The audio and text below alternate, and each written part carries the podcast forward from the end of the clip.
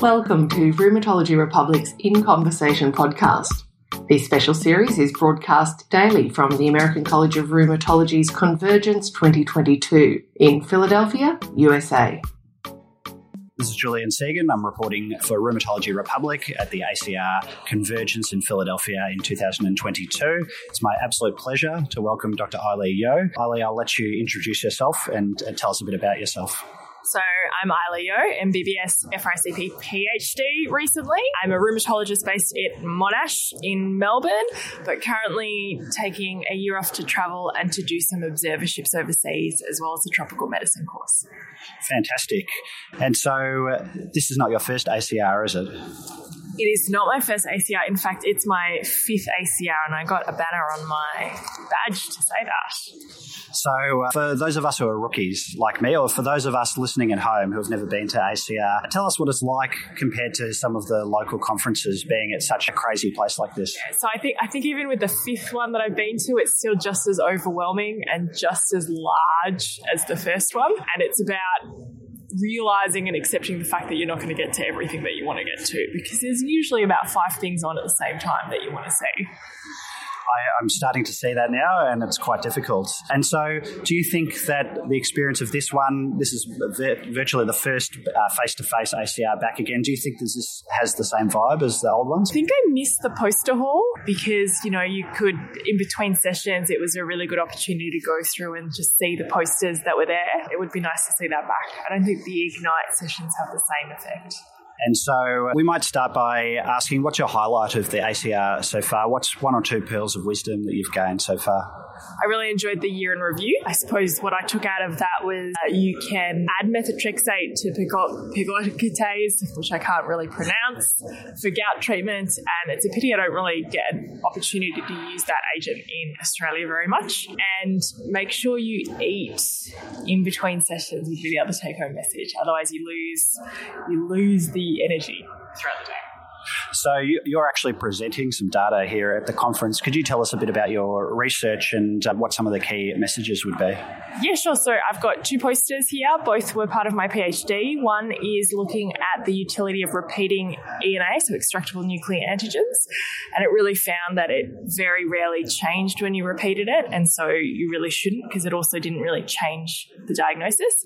And then the other one, which I think has been getting a bit more attention, is titled SMART SLE, so it stands for serology monitoring and repeat testing in systemic lupus erythematosus. And it was really looking at a way to standardize serial double stranded DNA tests. I know it's a problem in Australia where patients go to different labs, so it's different assays, and it was very hard to compare.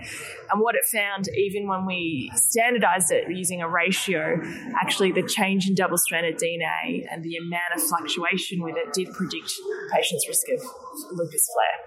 So it's actually important to keep repeating double stranded DNA.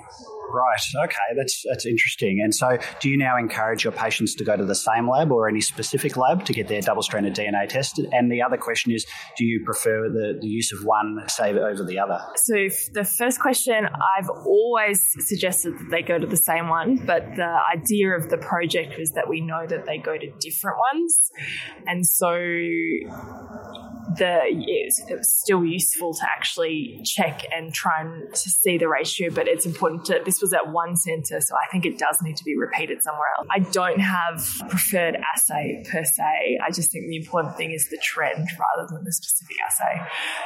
And and this also forms a, a larger part of a larger project as well, looking at other biomarkers predicting disease activity in lupus. Could you tell us a bit about that? So that's one of my colleagues is doing that. So that's not me. So Catherine Connolly is looking at biomarkers in predicting lupus disease activity with the idea of trying to standardize it so that we can actually use something very measurable in clinical trials. Great. And what's one take home point for the people at home or, or for your own clinical practice when you come home from the meeting so far? Take home point? Well, so I didn't come to the session yesterday. So today is my first session really. So the take home message would be listen to your patient. Sounds good. And uh, I guess the final question is: Have you tried the chili? Sorry, Philly, Philly cheesesteak yet? I had one from the exhibit hall, so it was a mini one. Yeah, it was alright. So it's not a strong endorsement from Dr. Eilei Yeo. We may have to wait for a conference in a different location instead. So I'll wrap it up there. I just wanted to thank Dr. Eilei Yeo for her time and being such a great guest on the podcast. Uh, this is Julian Segan uh, reporting for Rheumatology Republic at the ACR in 2022 in Philadelphia. Rheumatology Republic in Conversation podcast is brought to you by the Medical Republic team. You can subscribe to this podcast on Spotify, iTunes, or your favourite podcast player. You also might like our podcast, The Tea Room, to keep up with the general practice of healthcare and running a successful clinic. But for the latest news and views about rheumatology, check out the Rheumatology Republic website, www.rheuma.com.au. There you can easily subscribe to our email newsletter or print copies of the Rheumatology Republic magazine. We love to keep you informed, so thanks for tuning in.